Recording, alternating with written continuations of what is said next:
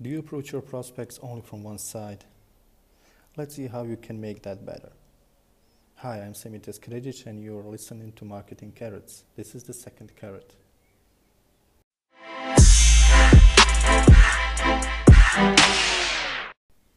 Hey, welcome back. This is the second carrot. I will talk about what I call a multi-directional approach. So bear with me. First, when you market something, you will have a focus group, a target group. Uh, that's people who will use your product or service. So you have research, you research them, and you know where they go, what they do. And now you do the research of their surrounding. So you aim is not on the target group itself, but it expands to the surroundings.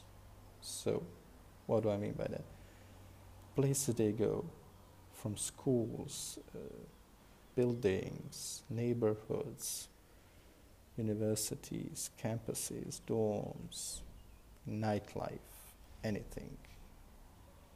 So you give a little bit of research. Then you reverse engineer it a bit to find what is something that surrounding holds as a value. And then you go find it within your product or service. I will get into it later on. So then you market those traits of your products or service. So those traits you found out the surroundings find valuable. Okay, so we'll go through it through an example. It's easier that way. So let's say you're selling sport shoes. Okay, just some generic sports shoes, and you're targeting young people, teenagers, high school, college. Okay, you have it targeted to them to see how beautiful they are, how good they look, uh, how useful they are. They can run in them. They can play any sports. Uh, they can run football, basketball, numerous things. Good. So, uh, after you marketed them, you target them. And let's say they are young people. If they still have their parents buy clothes for them. They will go, hey, there are these great shoes, uh, blah, blah. And that can go well or it can go not so well. You can have some friction. You don't need that.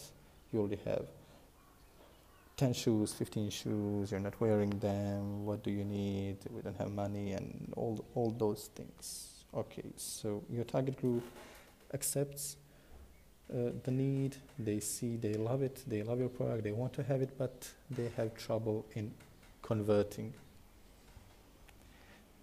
Okay, so what do you do?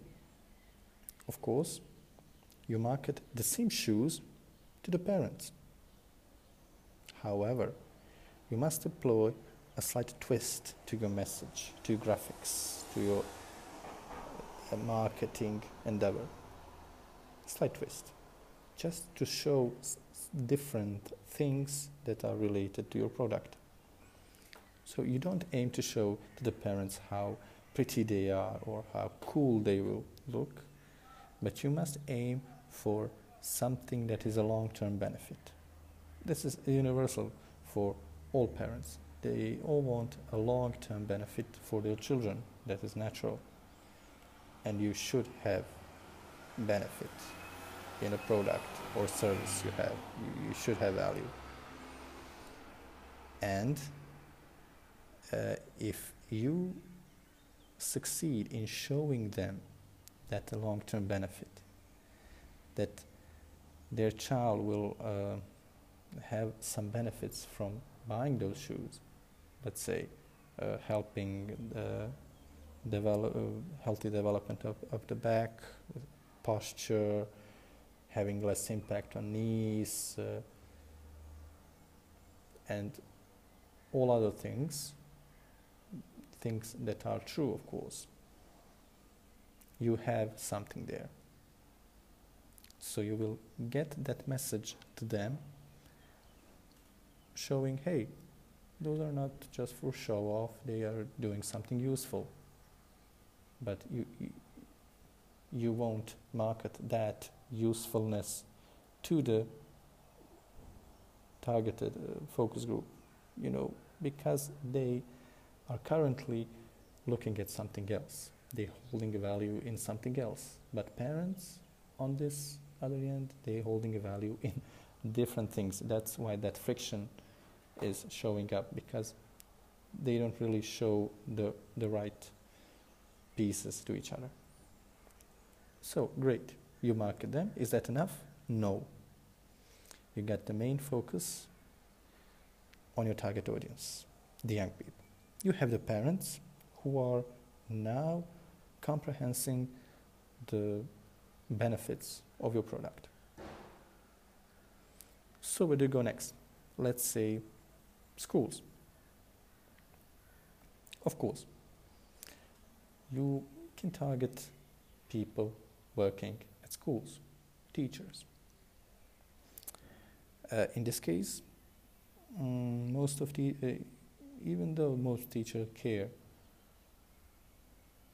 uh, for their students, they uh, mostly have a better I don't know they they like it when something is more short term than a long term. So they, they have many students they, they don't have time to focus on each and every one of them over the years. And if there there is a short term benefit great. So you make that twist for a short term benefits that they uh, have the need for. For example, if you can show them that these sports shoes, through the, their wear and comfort, they are uh, relieving the stress on a spinal cord and uh, makes the sitting more comfortable for several hours at school and makes learning better because you when you feel more comfortable, you are more comfortable to do anything, you are more willing to learn, they will get that into consideration to approach or to talk. So, you might have guessed this is all about creating a buzz. This is creating uh, an environment that says, yes, that product is good, that product does something good. So you uh, give that friction a little bit of, you know, you, you lubricate it. So the friction is less and less. You get much better conversions. You do, however, need to be truthful, of course. Don't uh, make up things that does something it doesn't. That that's a no-no. So it has to be something that your product really does. And I know that most of you guys do have products that really do great things. So one can see that this approach is used when you uh, employ influencer mar- marketing. It gives uh, a surrounding something to talk about. It tells people from that wider audience about a product or service, which translates to something our brain interprets. It says, hey, this is okay, I can use it. I can imagine myself using it. Remember this I can imagine myself using it. This is very important. I can't stress it enough. So, very, very important to have the people who will use it imagine themselves using it. Easier said than done, of course, but we have to strive about that. So, to end it, try to approach your target audience from multiple sides. Explore the surroundings. Target different audiences around, not for the sake of conversion with them, but to strengthen the position of the focus group conversion. Of course, this example with sports shoes is highly dependable on parents buying those shoes for their children. And targeting them also is a pretty logical move, of course, but there are some things that, you know, uh, are completely, you have your own money, you decide how to spend it, where to spend it, and uh, targeting other people in your surrounding, other institutions in your surrounding, will give you a confidence boost that that product or service is okay. I can try it. I can start a conversation about it.